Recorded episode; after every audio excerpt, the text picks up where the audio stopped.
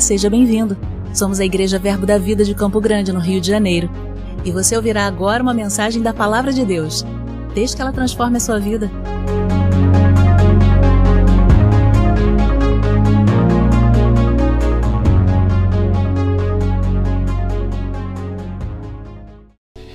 Glória a Deus, que honra, que privilégio. Quantos amam a palavra de Deus? Então hoje eu estou incumbido de algo que Deus colocou no meu coração. Já faz um bom tempo, né? Um assunto, uma mensagem que o seu próprio pastor mesmo me disse que é uma mensagem que eu carrego para o corpo de Cristo. Principalmente pelo que eu vivi na minha vida. Eu devo ter umas quatro ou cinco mensagens a respeito desse assunto. E quanto mais eu estudo, mais os meus olhos se abrem, né, para enxergar assuntos a respeito disso nas Escrituras. E assunto esse que eu penso que é primordial e importante para a nossa vida. Deus, Ele unge homens e mulheres, como o pastor disse, né? E eles carregam algo divino para nós. Quantos entendem isso? Eu vou repetir, cada um que está aqui nessa manhã, você precisa entender que você nasceu com um propósito bem definido por Deus. Amém? Você carrega algo divino. E Deus ele tem a proposta que você compartilhe daquilo que você carrega. Amém? E, e Deus também ele unge homens e eu digo mulheres também para tocar a nossa vida de uma forma muito especial. Eu posso dizer isso para você. E eu, eu quero é, tratar hoje com muito cuidado esse assunto, porque eu quero que você entenda mesmo, né? E eu penso que esse é um tipo de assunto que às vezes talvez o próprio pastor da igreja não que ele não possa fazer isso, mas seria desconfortável. Eu, eu, eu tenho muito zelo de pregar isso lá na minha igreja. Não que eu não pregaria, mas eu penso que eu tenho mais liberdade fazendo isso fora. Amém? E eu queria conversar com você hoje sobre a herança da paternidade. Fala assim: herança da paternidade. Sabe, amado, esse conceito de paternidade tem sido mal entendido, né? E tem sido atacado ao longo dos tempos. E quando a gente olha para as escrituras, a gente vê esse princípio ou esse conceito muito claro. E eu me lembro de homens, né, que eles afetaram minha vida profundamente. Eu tenho o nome deles aqui, alguns deles, né? Eles não só afetaram a minha vida, mas a minha família, como pastor Caldas, o meu primeiro pastor, pastor David Robertson, pastor Irineu, Gilson, pastor Bud, Mama Jen, Maneco, Samia Rocha, Silvia Lima, pastor João Roberto, pastora Mauri e Marisete.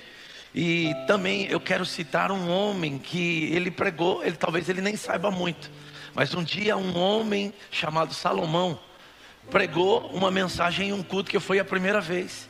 E foi aquele homem que alcançou a minha vida para o Senhor. Sabe, eu não sei se você pensa sobre sobre pessoas que marcaram a sua vida. Eu queria começar falando isso com você. Pessoas que Deus usou para tirar você, talvez, de uma situação muito difícil, seja ela emocional, é, financeira, não sei. Mas dentro de um problema no casamento, no relacionamento. Mas esse homem chamado Salomão, ele nem sabe o que eu estou fazendo no Brasil. Mas aquele homem, ele vai carregar algo para a eternidade.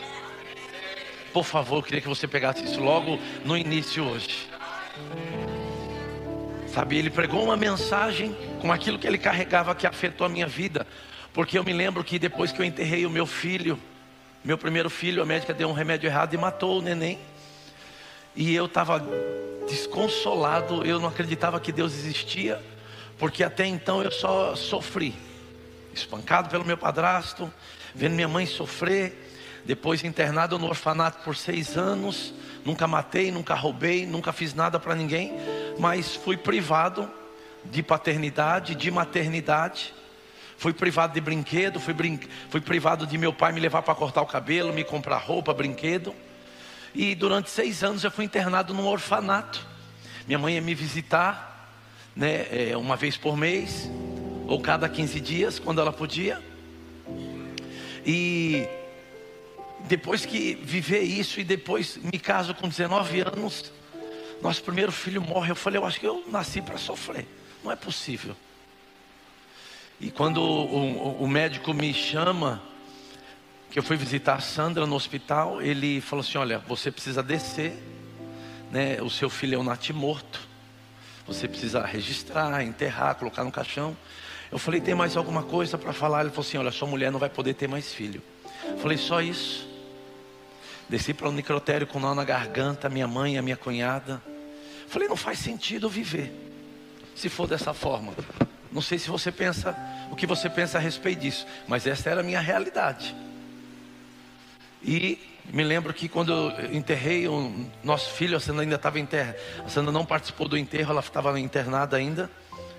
Eu tive um desejo grande de ir na igreja dos crentes que eu tinha ódio e pavor. Eu não suportava crente. Por causa de alguns testemunhos errados, mas não é o caso aqui não, fica tranquilo.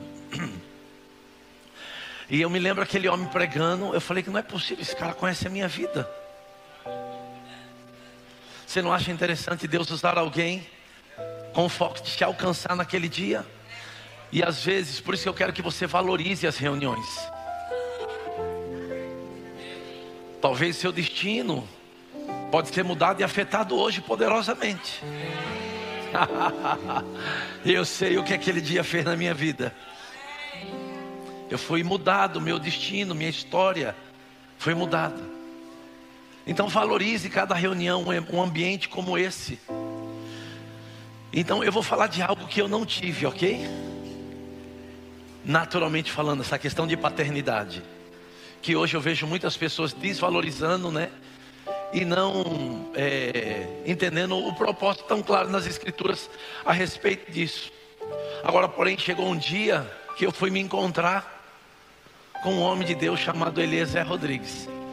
E eu não sabia que aquele homem marcaria a minha vida e de fato ele afetaria o meu futuro que seria aquele homem que Deus levantava para de fato mexer comigo, me corrigir, me instruir. E quanta gratidão eu tenho por esse casal, pastor Eliezer e Georgia. Os meus pais espirituais, que não só cuidou de mim, né, mas apontaram um caminho, eles me falaram da herança espiritual que eu poderia carregar e falaram de coisas que eu jamais me viria fazendo e que hoje eu faço por conta de Deus levantar um homem e uma mulher, né? E eu digo, não perfeitos, mas carregavam algo divino para minha vida. Amém? Você está aqui comigo? Então é muito importante. Agora, quando a gente olha para as Escrituras a respeito disso, nós vamos fundamentar algumas coisas aqui. E eu quero ler algumas coisas para você para ficar claro. Quando uma pessoa é ungida, o Deus Todo-Poderoso vem repousar sobre ele. Dentro dela, ou é, é, vem repousar dentro dela ou estar com ela em um modo especial. Ele vem sobre e ele vem dentro também de uma forma especial, com algo divino. E é isso que torna uma pessoa ungida ou poderosa em Deus. Quando está tratando com uma pessoa ungida, você está tratando diretamente com Deus. Quando você lida com uma pessoa ungida por Deus, você precisa entender que você está lidando diretamente com Deus por meio da vida daquela pessoa. Porque você precisa encontrar a voz do ungido, a voz daquela pessoa que Deus tem para a sua vida. Eu gosto de que o pastor Humberto diz, ele diz quando ele não sabe o que fazer, Guto é a voz de Deus para a vida dele. Então quem é a voz de Deus para a sua vida? Você precisa saber. Amém? Você está aqui comigo? Então, onde exatamente está a unção, né? A unção está em um homem ou em uma mulher de Deus que Deus treinou, discipulou, levantou para que afetasse a nossa vida. E, e, entender isso é muito importante, né? E o tesouro da unção é encontrado junto ao quem? Ao ungido, a quem Deus ungiu para a tua vida. Diga amém, por favor. Eu, eu sei que isso vai ficar mais claro.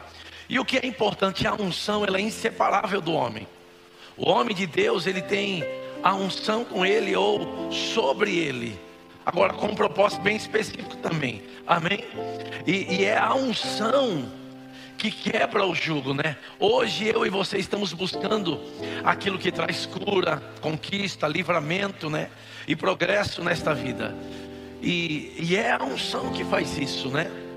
E é a unção que quebra o jugo. Agora essa unção ela está sobre alguém para a sua vida. Você precisa pegar isso bem cedo hoje aqui. Amém? Isso precisa ficar bem claro para você. Por que, que isso é importante? Né? A unção ela não é encontrada em uma loja. Amém? Você está aqui comigo? Amém? É, podemos achar a unção em um escritório? Não. Você vai achar a unção em um ungido. Que Deus é que coloca, Deus é quem estabelece. Amém? Por isso que eu digo que a unção é inseparável do homem que Deus ungiu. Né? Qual deles tem o poder, né? ou a unção do ungido para a tua vida? Você precisa entender, você precisa encontrar isso para a sua vida. E eu sei que muitos de vocês já encontraram, está claro, né? E nós podemos ver aqui nessa igreja. Agora, eu acho algo muito interessante, né? Visto que é a unção que quebra o jugo, é importante localizá-la. Anos atrás, presta atenção nisso, se descobriu que a laranja podia curar doenças. Depois de algum tempo, a ciência avançou e descobriu o elemento dentro da laranja que de fato trazia cura. Eles descobriram a tal da vitamina C. Você está aqui comigo? Amém? Hoje em dia muitas pessoas focam simplesmente na ingestão de comprimidos né, de vitamina C elas têm a revelação do segredo que traz a cura. Do mesmo modo, há um elemento nos homens ungidos que realiza maravilhas, e esse elemento é o que? A unção. Amém? Está aqui comigo? Da mesma forma que a laranja foi descoberto nela algo poderoso para a minha vida e para a sua vida. Você precisa entender que o homem e a mulher de Deus ungido carrega algo divino para a sua vida. Amém? Agora, o que nós precisamos entender, porém, não podemos separar, né, a, a unção por meio de um processo químico e tomar o, só o comprimido. Você está aqui comigo ou não? Amém. A unção é irrevogável, é inseparável. Você terá que lidar com o um homem ungido se quiser ter acesso à unção. Amém, irmãos? Então eu acho que eu consegui tua atenção para o assunto que eu quero entrar. Amém. Porque todos nós estamos procurando coisas poderosas. E de fato, Deus ele tem elas para nós. Mas como eu disse ontem, parte do nosso destino alguém está carregando.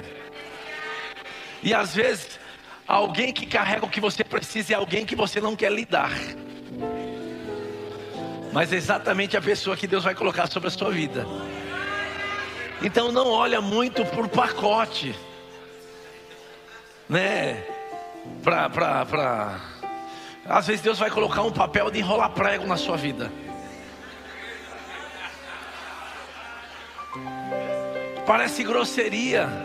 Sabe, amado, para o que eu precisava para minha vida, pastor Eliezer era perfeito. Eu queria, sabe, como eu nunca tive carinho, eu fiquei procurando carinho, mas só era só patada. Era só bambuzada e Deus me cercou de profeta, tudo com o dedo apontado para mim. E Deus me cerca desse tipo de pessoas. Aleluia. Amém. Aquelas pessoas que ficam é, olhando para você. Amém, irmãos. Agora, o que eu acho importante você entender, e essa é a minha mensagem: só um pai espiritual pode promover herança ministerial. Esse entendimento é poderoso demais. Alguém carrega algo divino, mas você vai ter que lidar com aquela personalidade.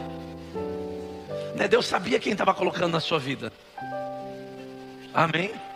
Você pode entender isso como família. Você não escolheu a família que você, que você nasceu. Não é verdade? Mas Deus te colocou numa família. E graças a Deus por essa família. Amém? E espiritualmente também nós vamos entender isso, né? E há uma ordem divina. E eu queria que você abrisse comigo 1 Coríntios capítulo 15, o verso 45. Olha só o que a, a palavra diz e deixa isso bem claro, né? Olha só. Pois assim está escrito: o primeiro homem, Adão, foi feito alma vivente. O último Adão, porém, é espírito vivificante. Mas não é o primeiro o espiritual, e sim o natural. Você nasceu numa família que você tem um pai natural? Sim ou não? Amém? Então, não é o primeiro espiritual, e sim o natural. Depois o espiritual. Fala assim comigo, depois o espiritual. Amém? E a Bíblia diz, no 47, o primeiro homem formado da terra é terreno, O segundo homem, fala assim comigo, é do céu. Eu vou deixar você pegar isso, é do céu. Deus levanta sobre a sua vida. Amém? É do céu. Como foi o primeiro homem, o terreno, tais são os demais, os demais homens terrenos. E como é o homem celestial, tais também os celestiais. E assim como trouxemos a imagem do que é terreno, devemos trazer também a imagem do que é celestial. Aleluia, você está aqui comigo, irmãos. Então é poderoso entender isso. Como igreja, precisamos entender o clamor que ecoa neste mundo caído por falta de entendimento sobre paternidade. E estão querendo destruir isso de uma vez por todas. Eu não sei se você tem percebido isso. Agora, o que me impressiona é na igreja a gente não entender isso. E o entendimento disso é fundamental para a vida cristã, para o seu crescimento, para, sua, para os seus filhos, para a sua geração. Amém? Porque para que, os que estão fora da luz, só existe uma forma, né? De um dia conhecer o Pai. É por intermédio do Filho. Não é verdade? E é por esta forma pela qual o mundo verá Jesus. Será através da ordem de Pai e Filho que ele se manifesta na igreja. E nós podemos ver isso muito bem claro. O mundo está aguardando, não sei se você se lembra, Romanos diz isso, a manifestação dos filhos de Deus. Você consegue entender a importância das escrituras tratando de paternidade? O mundo está aguardando o que? A manifestação dos filhos. Tem algum filho de Deus aqui? Então você carrega algo para esse mundo. Mas se a gente na igreja não entender isso, como é que a gente vai, como filho, é promover algo para o mundo? Que é a herança, né? De, de paternidade. Romanos ele diz isso, capítulo 8, verso 19, não precisa abrir. Ardente expectativa da criação aguarda a revelação dos filhos de Deus, pois a criação está sujeita à vaidade, não voluntariamente, mas por causa daquele que a sujeitou, na esperança de que a própria criação será redimida do cativeiro da corrupção para a liberdade, olha agora que importante, da glória dos filhos de Deus. Eu vou repetir: tem algum filho de Deus aqui? Amém, irmãos? Não é maravilhoso entender? Então, tudo que temos em Deus nos é legado por um relacionamento de pai para filho de pai para filho. Você pode estudar toda a escritura. É exatamente essa identidade que o diabo quer atacar, o relacionamento entre pai e filho. E há muito poder nesse entendimento. Quando Deus criou o homem, ele criou o homem com base no que na paternidade. Ele preparou tudo e depois colocou o homem em uma família. Você lembra disso? Deus vinha na viração do dia. E Deus viu a necessidade de colocar o homem em uma família.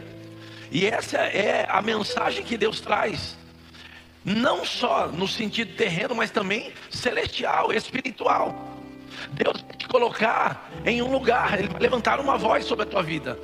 E se você não entender e não identificar isso, você vai ficar desprovido de muita coisa do que Deus tem para você, porque é alguém que carrega o que você precisa. Amém, irmão? Você está aqui comigo? E Deus não vai descer aqui para fazer. Você está muito quieto, mas nós vamos chegar lá. E eu gosto do que T.D. Jakes ele disse sobre isso. Ele diz assim que devemos construir relacionamentos. E entenda o que eu vou falar agora, e não para dizer no contexto que ele estava falando. Nós somos chamados para construir relacionamentos. Nossa igreja nada significa se não for construída no relacionamento de seus membros. Todas as obras duradouras sobreviverão apenas se cultivarmos o poder de pai para o seu filho. Você precisa desenvolver esse entendimento que a igreja é a nossa família. Você, você consegue entender isso? Nós, aqui é a nossa casa, a nossa família. E é nesse relacionamento, né? Quando a gente olha para a família de forma natural mesmo falando, né? Eu posso falar dos meus filhos, são totalmente diferentes um do outro. Mas eu amo cada um deles. Tem, tem hora que eu tenho vontade de bater em um, tem hora que eu tenho vontade de bater no outro, né? Essas coisas. Eu falo, faz isso, ele não faz. Tenho vontade de arrancar os cabelos, né? Eu falo, não estou te falando para você, criatura, que não é para você fazer isso. Não, mas é que mais não, rapaz. Eu sei o que eu estou falando, mas não é, na igreja não é diferente. Porque depois de anos de pastoreio, você aprende que o diabo não cria nada novo. Você já sabe onde vai dar aquele erro daquela criatura. Ô criatura, sai daí! Eu. Né? E eu, o indivíduo insiste. Eu, de uma forma muito carinhosa, eu arranco pelos cabelos. Eu, sai daí. E aí ele pensa que não é amor. Quem ama, fala a verdade. O amor corrige. A palavra, a Bíblia diz que ela é inspirada por Deus, mas ela é útil, não é só para é fazer algumas coisas, é toda aconchegozinho. Ela é, é, é, é boa também para sentar o bambu também. Para corrigir. Amém, irmãos? Porque a Bíblia diz que o pai que ama o filho corrige. Você não prova que ama passando a mão na cabeça ou coroando infidelidade. Amém, irmãos? Não tem a menor chance de entender isso. Eu amo os meus filhos e eles não são perfeitos, mas eles vivem errando. Mas eu não deixo de amar, mas também não vou deixar de corrigir. Porque eu não quero lá na frente, porque nem um pai, nem uma mãe cria filho para cair nas drogas e na prostituição. Quantos concordam? Agora, se caíram em algum lugar aí, raro. E aí os pais vêm falar comigo e eu sei que isso é lá, tá? Você passou, não sei onde eu errei. Eu falei, eu sei. A Bíblia diz, e eu aponto para a Bíblia. Está aqui, ó.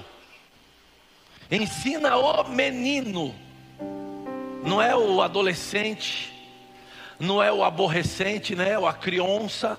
Ensina o menino no caminho que deve andar, não é no seu, porque tem pai que não é exemplo. Amém? Tem pai que não é exemplo. Ensina no caminho, e Jesus disse: Eu sou o caminho. Amém, irmãos? Então é muito importante entender isso. Não há como um líder espiritual atingir essas verdades poderosas sem impactar a sua geração. Uma libertação poderosa do ministério vem do entendimento de seu relacionamento produtivo, né?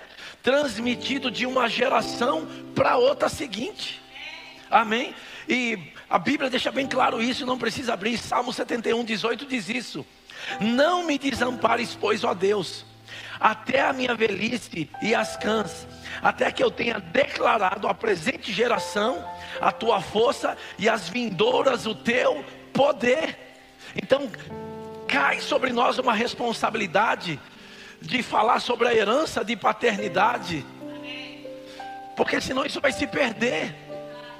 Vai ser comum algumas coisas, eu não sei se você se lembra, mas na minha geração era comum você pedir bênção. Não era verdade? Bença pai, bença mãe. Hoje, e aí, sangue, firmeza?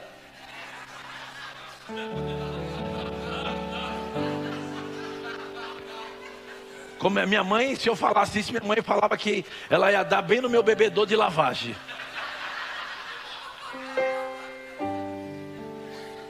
Aí a gente pensa que esse tipo de, de coisa que a gente deixou entrar em casa e agora está entrando na igreja, e que isso não tem nenhum problema, amados. Você vai ver que esse tipo de comportamento fez com que paternidade perdesse o poder. E não é diferente espiritualmente falando. As pessoas querem tratar comum alguém que Deus levantou que carrega algo divino na sua vida. Amém? De maneira nenhuma. Eu me lembro o Scott Webb falando a respeito do irmão Rega, que ele serviu muitos anos, ele foi piloto dele muitos anos. Nós perguntamos para ele. Eu, a gente fez essa mesma pergunta para Mark Hanks em Recife. Falei assim, como é que era o relacionamento de vocês com o irmão Rega? Falei assim, ele era um homem que não era muito fácil estar perto dele, porque ele era muito focado no céu, no reino e ele não tinha muitas palavras, e ele era muito firme. Nós podemos lembrar do pastor Bud. Mas ele disse algo que marcou a minha vida. Ele falou assim: às vezes ele era muito duro, às vezes muito firme. Mas ele falou assim: mas ele era o meu pai. Separar as coisas, ok? É importante isso. Amém, irmãos? Então precisamos desenvolver né, uma aliança forte entre pais espirituais e seus filhos. E eu pergunto: quem é o meu pai? Né? Como é que eu fui gerado? Né? O ministério sempre flui de pai para filho. Quando olhamos para a palavra, que é a nossa resposta, podemos ver que quando Elias foi arrebatado na sua carruagem de fogo, Eliseu gritou, ele não gritou meu profeta ou meu mestre, ele gritou meu pai, meu pai. E eu vou te dizer, eu, eu, a última vez que eu tive aqui, eu falei sobre a bênção da conexão divina. E eu entrei mais profundo nesse assunto. É, Elias era um camarada difícil de lidar quando você vai estudar a história dele. Ele era um cara meio grosso. Eu não conheço nada meio parecido. Era um homem difícil de lidar. Ele falou assim: se você ficar até o fim, eu já fiz o que eu tinha que fazer. Você que me segue, você se vira. É mais ou menos isso. É tua obrigação me seguir, não tem que ficar te lambendo, não. Era Elias, ok, gente? Bem, eu concordo com isso também. Eu concordo também. Pois, né, nós podemos olhar também para o relacionamento de Paulo e Timóteo. Quando Paulo escreve a Timóteo ou a Tito, ele não se dirige a eles como meu assistente ou meu aluno, mas como amado filho na fé. Amém, irmãos? Está tá bem claro. A ordem do ministério é de acordo com a palavra de Deus e é sempre pai para filho. Essa é a forma que a palavra trata, né, para a herança espiritual. É na ordem de pai para filho que a herança espiritual acontece. E às vezes nós não entendemos, não valorizamos ou achamos que não precisamos, quando na verdade é fundamental para o crescimento e para o que Deus tem para a sua vida. Porque, amado, Deus não vai descer aqui para impor as mãos sobre você, para te levantar para o ministério. O que, que Deus faz? Ele levanta e treina alguém e coloca aquela pessoa sobre a sua vida. Um dia você vai se encontrar com alguém que vai falar do seu futuro que vai falar do seu destino. Só um pai pode falar do teu futuro e do seu destino. Padrasto não. E eu tive um padrasto, ele não pôde trazer nada para a minha vida, a não ser decepção. E até que eu encontrasse a minha origem, eu não sosseguei. Porque isso foi Deus é quem colocou dentro de nós. Amém, irmãos? Por isso que é o que o diabo combate. Quando um pai impõe as mãos sobre um filho, ele não faz simplesmente uma mera transferência de pensamentos e ideias, é um legado do Espírito que está sendo compartilhado. Por isso que Paulo em 2 Timóteo, capítulo 1, verso 6, ele diz: Por esta razão, pois te admoesto que reavives o dom de Deus que há em ti, pela imposição das minhas mãos. Foi Paulo quem trouxe algo para a vida de Timóteo. Você consegue entender a importância da igreja, a importância de liderança e a importância da voz do ungido sobre a sua vida? Sabe, amado, volte meu, eu vou tomar café com o meu pastor, pastor Eliezer. Nós estávamos falando que uma vez por mês a gente tem que ouvir ele pregar. Para o que? Para fazer essa manutenção. Eu gosto de, às vezes, visitar minha mãe. Sabe, amado, eu me casei, mas não deixei de ser filho.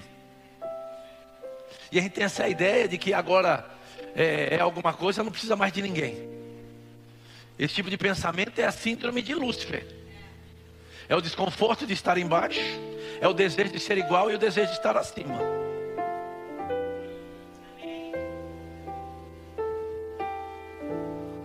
Amém, irmão? Você está aqui comigo mesmo?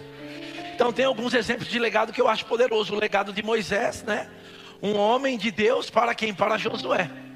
E você não vai olhar na figura de Josué, ele sempre querendo o lugar de Moisés. Muito pelo contrário.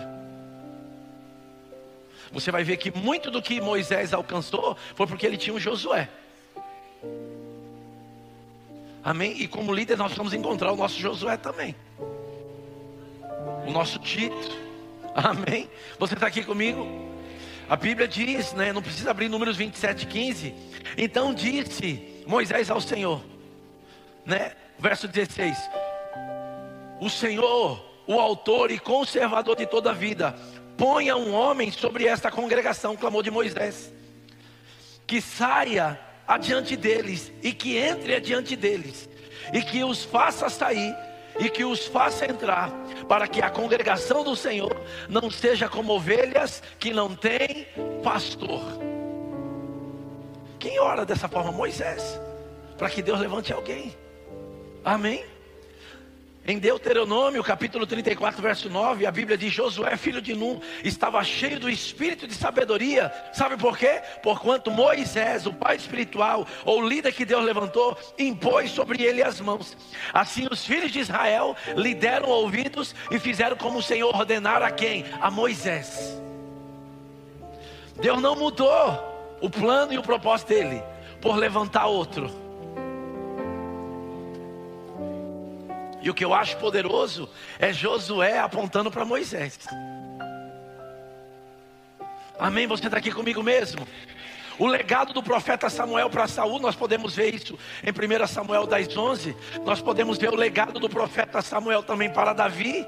Você vai ver que Deus levanta pessoas para pessoas. Por favor, tem alguém aqui nessa manhã? Nós estamos fundamentando coisas bem poderosas para a nossa vida. É esse tipo de ensino, amado, que norteia você. Você não vai sair daqui do mesmo jeito. Pode ser que você nem receba, mas você vai sair daqui sabendo. Porque esse ensino é poderoso. Amém? É muito sério. Podemos ainda ver os dons proféticos passados de Elias para Eliseu. Né? E eu posso falar da minha experiência também. De homens que trouxeram coisas poderosas sobre a minha vida. Né? Agora, o que nós devemos tomar cuidado? Principalmente na geração que a gente está vivendo. Devemos tomar cuidado para não viver atrás de padrastos, e sim de pai. Porque com esse evento, da, o advento da internet, todo mundo agora tem voz. Está todo mundo seguindo todo mundo. Sabe, amado, você não deve seguir quem Deus não colocou sobre a sua vida. Você não deve curtir o que Deus não curte. Às vezes as pessoas sabem mais de outro pastor do que do pastor dele. Ouve mais os outros que o próprio pastor. Deixa eu te dizer, tem muitos homens de Deus bons na internet, mas o que Deus tem para a sua vida está na vida do seu pastor.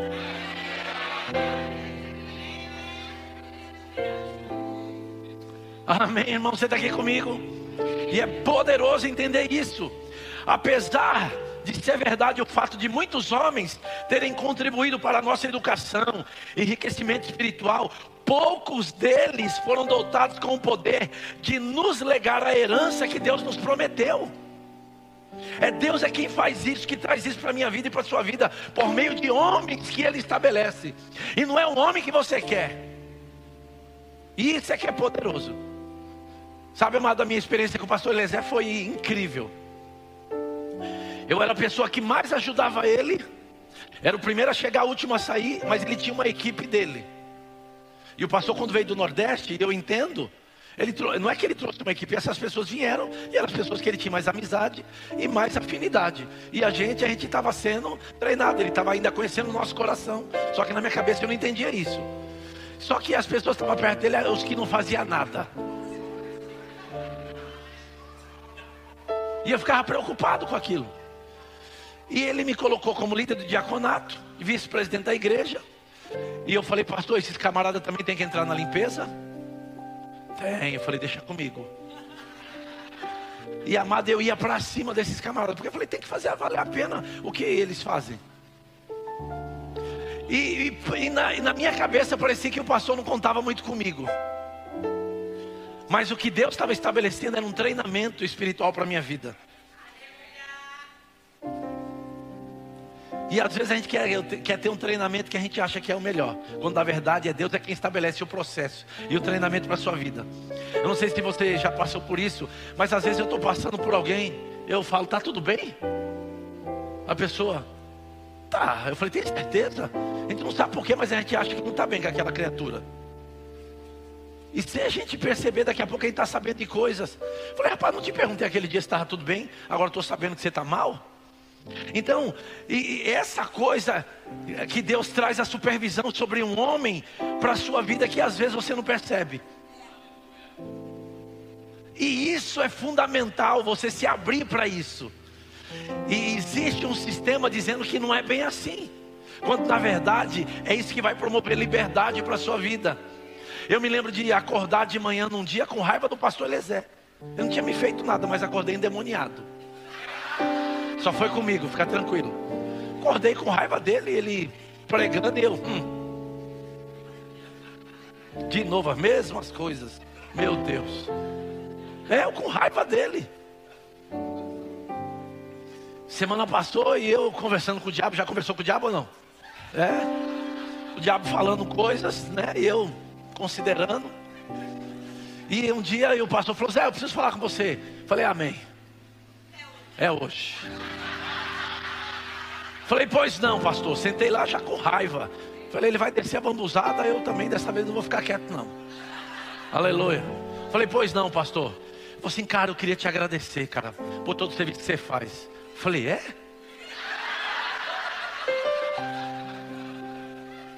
Eu falei, sei. Falei, cara, você tem sido uma bênção, eu tenho olhado para sua vida. Falei, é? Ele falou assim, tá tudo bem? Eu falei, tá, tá, tá. Amado, se você não tomar cuidado, daqui a pouco o diabo coloca uma coisa no teu coração contra a tua liderança. E sabe, amado, às vezes o teu líder é esquisito. Não é o caso de vocês. Né? Ele tem o jeito dele, né? A esposa tem o jeito dela, né? Lá na igreja eles queriam que a Sandra pregasse igual eu. E a Sandra viveu durante anos debaixo de uma pressão. Eles queriam que os meus filhos fossem perfeitos e trouxeram um jugo sobre a nossa vida, o povo, que se você não tomar cuidado, você está perdido. Porque se Deus tivesse levantado um líder perfeito sobre a sua vida, você não deveria vir para essa igreja, não. Porque você ia estragar o líder. É, eita glória mesmo. E às vezes a gente não pensa sobre essas coisas. Então, é uma tragédia para os filhos seguir pessoas que não podem falar sobre seu destino, porque só um pai pode promover identidade. E nós não imaginamos, amado, que quanto mais liberdade a gente tiver com a paternidade, é isso que vai promover e acelerar aquilo que Deus tem para a minha vida. Eu demorei anos, amado, de, de entender essas coisas. Mas depois que eu entendi, sabe, depois de passar tudo que eu passei, eu falei: tudo que eu quero é estar numa igreja, quieto, calado, sentado só ouvir a palavra e cuidar da minha família. Sabe, amado, Deus não te chamou para ficar só sentado no banco da igreja. De maneira nenhuma. Deus te colocou aqui porque tem uma visão bem clara, bem definida e que Deus quer cumprir. Ele trouxe aqui você por conta disso. Fiquei feliz de ver os novos membros aqui. Vocês não vieram só para sentar no banco da igreja. Amém? Vocês vieram para fazer o cumprimento dessa visão acontecer. Deus ligou vocês a uma liderança. E o entendimento disso é que vai promover o que vocês precisam.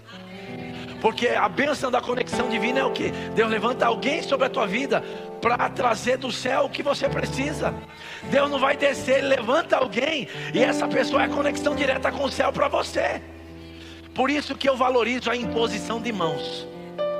Eu aprendi isso com homens de Deus. Volta e eu imponho as mãos sobre o povo. Volta e eu imponho as mãos sobre os meus filhos. Cada geração, cada etapa que nós vamos entrar, eu quero trazer algo do céu.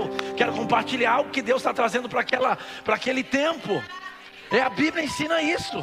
Você vai ver Jesus abençoando as crianças, como impondo as mãos. Volta e meia eu imponho as mãos sobre todo mundo lá na igreja. E eu não vou entregar profecia, só quero impor as mãos. Amém? Porque é bíblico. Então, nós precisamos olhar isso, né, de uma forma bem, bem clara. Nós precisamos é, entender, né? Malaquias 4, 5, não precisa abrir.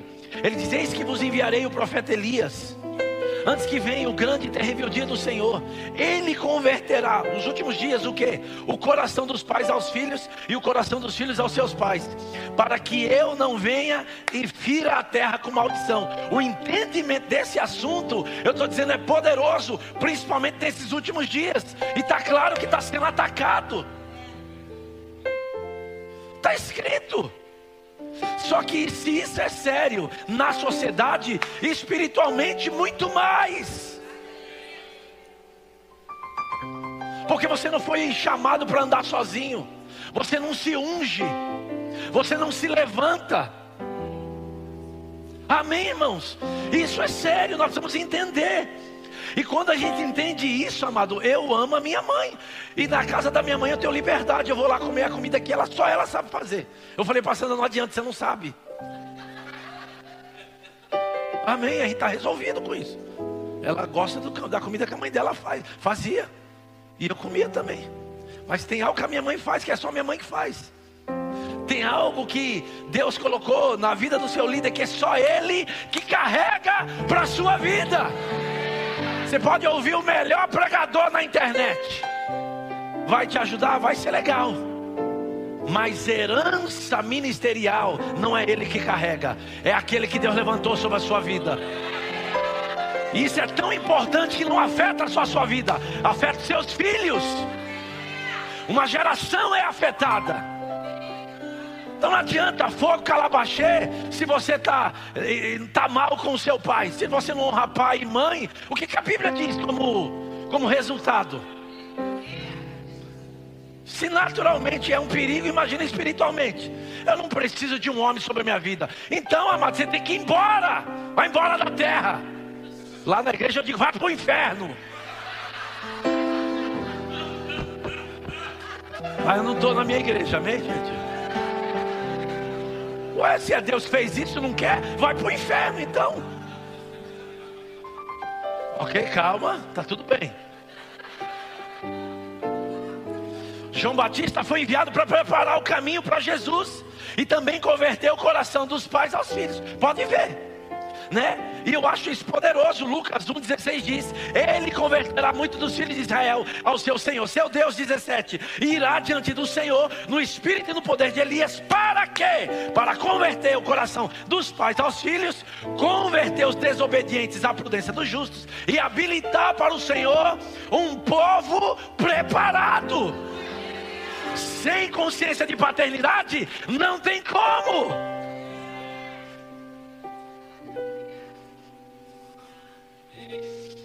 O apóstolo Paulo ele se refere aos Coríntios como pai. Eu não sei se você se lembra disso, eu vou ler bem rapidinho para você. 1 Coríntios 4,14 ele diz assim: Olha, não vos escreva estas coisas para vos envergonhar, pelo contrário, para vos admoestar, como a filhos meus amados, porque ainda que vocês tivessem, né, milhares de preceptores em Cristo ou mestres, né, não teríeis contudo muitos pais, pois eu, Paulo falando, pelo evangelho vos gerei em Cristo. Admoesto-vos, portanto, a que sejais meus imitadores, não dos outros.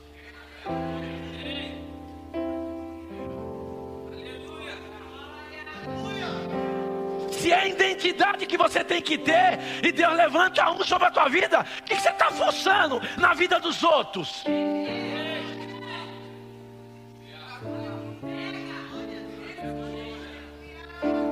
Você deixa o teu filho ir para qualquer lugar? E por que, que você vai para qualquer lugar espiritualmente falando? Vem para cima de mim que você vai ver. Faz cara feia não. Deixa de cachorrada. É sério. Aí a gente fica como se, né?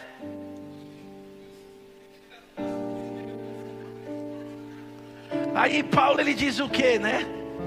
Pois eu, pelo Evangelho, vos gerei em Cristo Jesus. Eu admoesto, portanto, que sejais meus imitadores. Ele diz: Por esta causa do que ele está falando, eu vos mandei Timóteo. Sabe por que ele mandou Timóteo? Porque era filho. Para quem uma igreja rebelde. É, de Coríntios, calma. Eu alguém só pode falar em meu nome se é filho.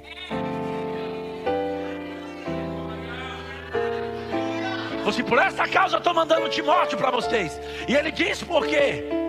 Que é meu filho amado, e não só isso, fiel no Senhor, o qual vos lembrará, sabe do que? Dos meus caminhos. Ele não vai falar dele propriamente, ele não vai fazer uma auto performance no púlpito, ele vai apontar para a liderança, vai apontar para a visão, para o ministério. Infelizmente, pessoas querem lugar de destaque. E o livro de Judas chama essas pessoas de ímpios. E ímpio, mas não é aquele que está no mundo só, não. Tem muito ímpio dentro da igreja. Porque a Bíblia fala das obras da impiedade.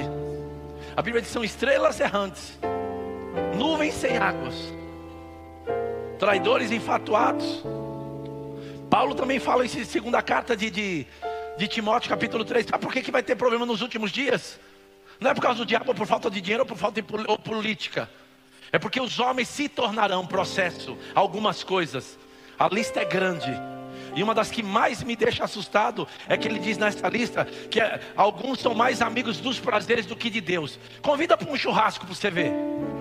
Agora convida para a oração.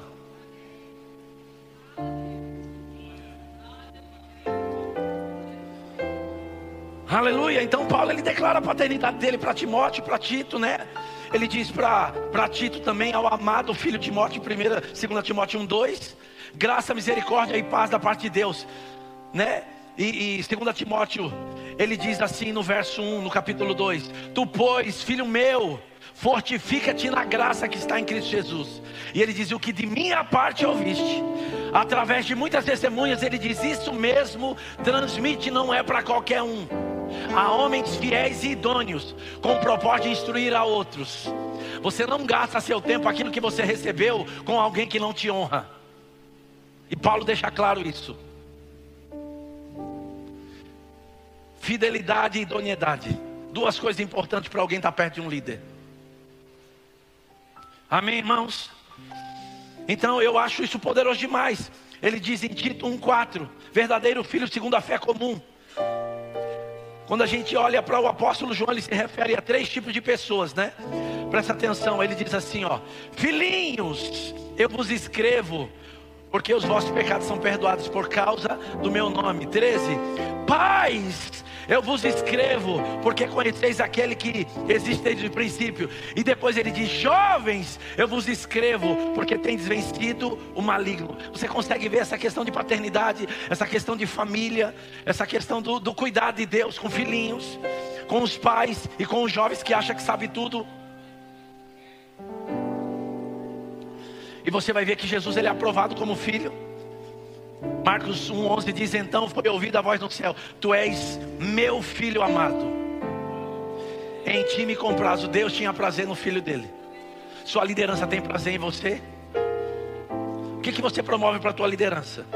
Qual é o tipo de pensamento e conduta, de sentimento que você gera com o seu comportamento? Em casa,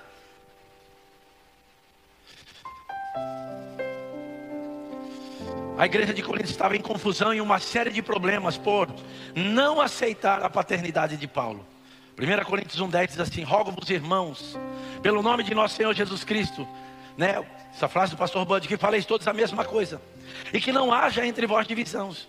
Antes sejais inteiramente unidos na mesma disposição mental e no mesmo parecer. No verso 11 ele diz: Pois a vosso respeito, meus irmãos, foi informado pelos da casa de Chloe, graças a Deus pelos da casa de Chloe, amém, irmãos? Ele diz que, que há contenda entre vós. Eu refiro-me ao fato de cada um de vós dizer: Eu sou de Paulo. Eu só gosto no culto que o pastor prega. Né? Ou eu sou desse, ou sou daquele de Cefas, de Apolo, ou de Cristo. Acaso está Cristo dividido? Foi Paulo crucificado em favor, em, em favor de vós, ou foste porventura batizado em nome de Paulo? Então essa era uma bagunça que estava acontecendo na igreja de Coríntios. Alguns contra Paulo, outros a favor de Paulo, outros querendo Pedro, outros querendo Apolo, né? Os coríntios buscavam identidade mediante um dom do Espírito que fosse demonstrado. E assim eles diziam: Eu gosto mais desse ou daquele. Infelizmente acontece isso muito dentro da igreja. As pessoas gostam mais de um estilo. Você não vai ter que, eh, na família que você nasceu, você não vai ter como escolher o estilo do seu pai. Quando você está na barriga, você determina, Deus, olha, eu estou aqui, mas meu pai vai ser assim, assado. Não é assim. E os coríntios estavam com essa confusão na cabeça deles. Paulo tinha consciência né, da sua paternidade e identidade. E ele diz no verso 9, né, porque eu sou o menor dos apóstolos, que mesmo não sou digno de ser chamado apóstolo, pois persegui a igreja de Deus. Mas, pela graça de Deus, sou o que sou, falando do apostolado dele. E a sua graça que me foi concedida não se tornou vã.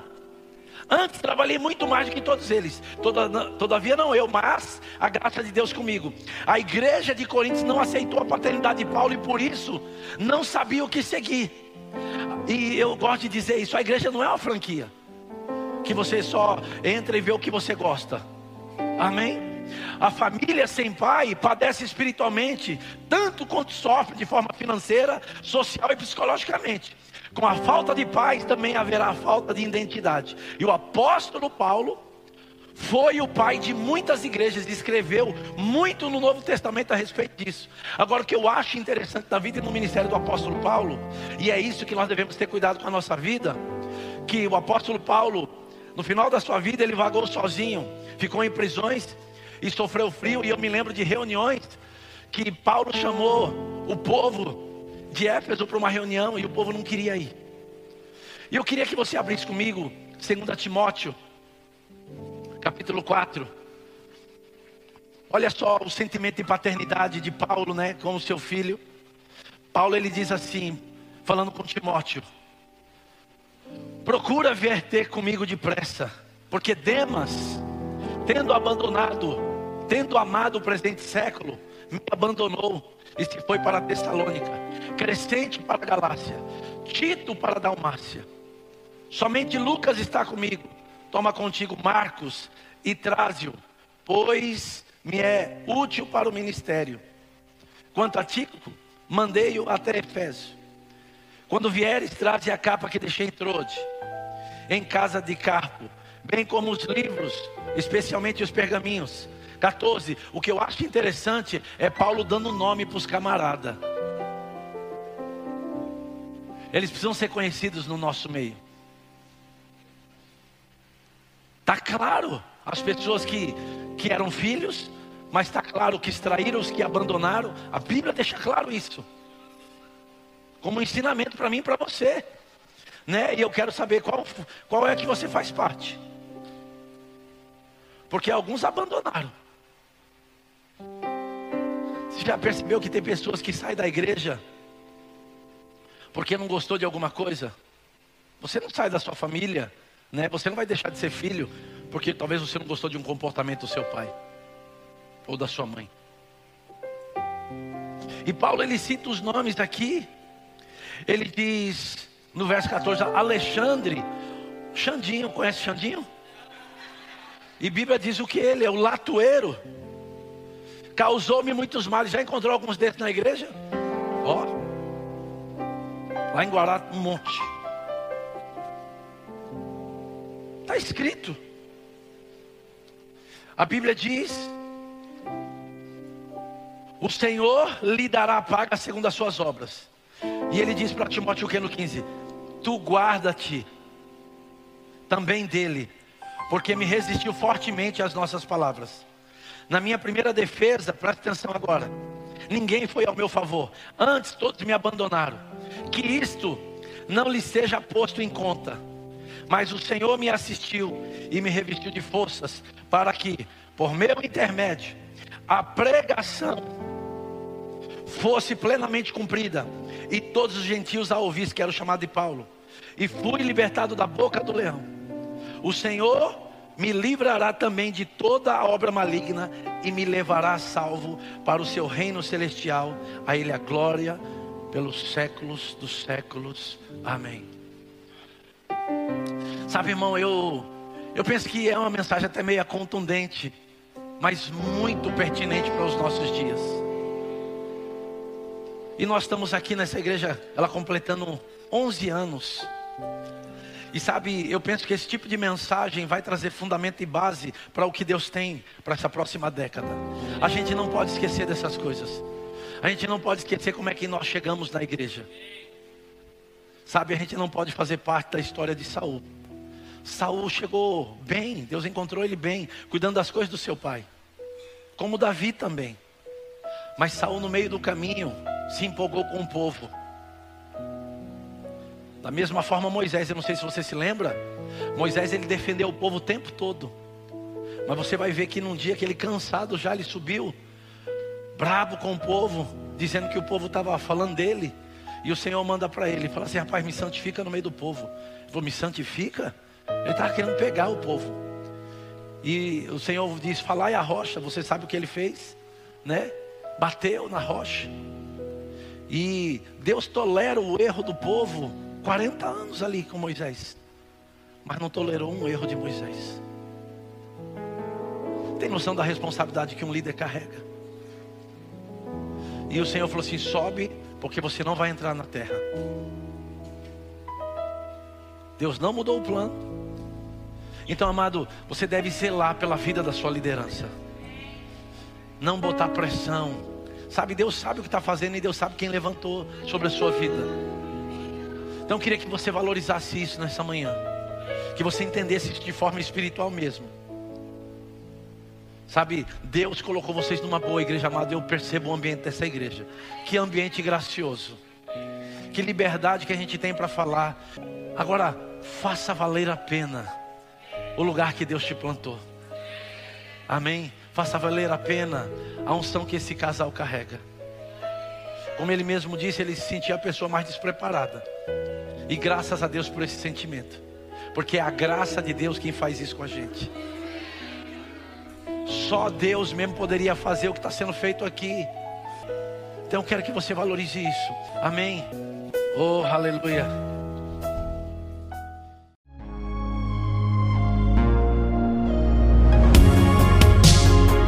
Ouça outras ministrações em nosso site verbodavida.com barra Campo Grande RJ. Nos acompanhe também em nossas redes sociais, Facebook, Instagram e YouTube. Seja abençoado na prática dessa palavra.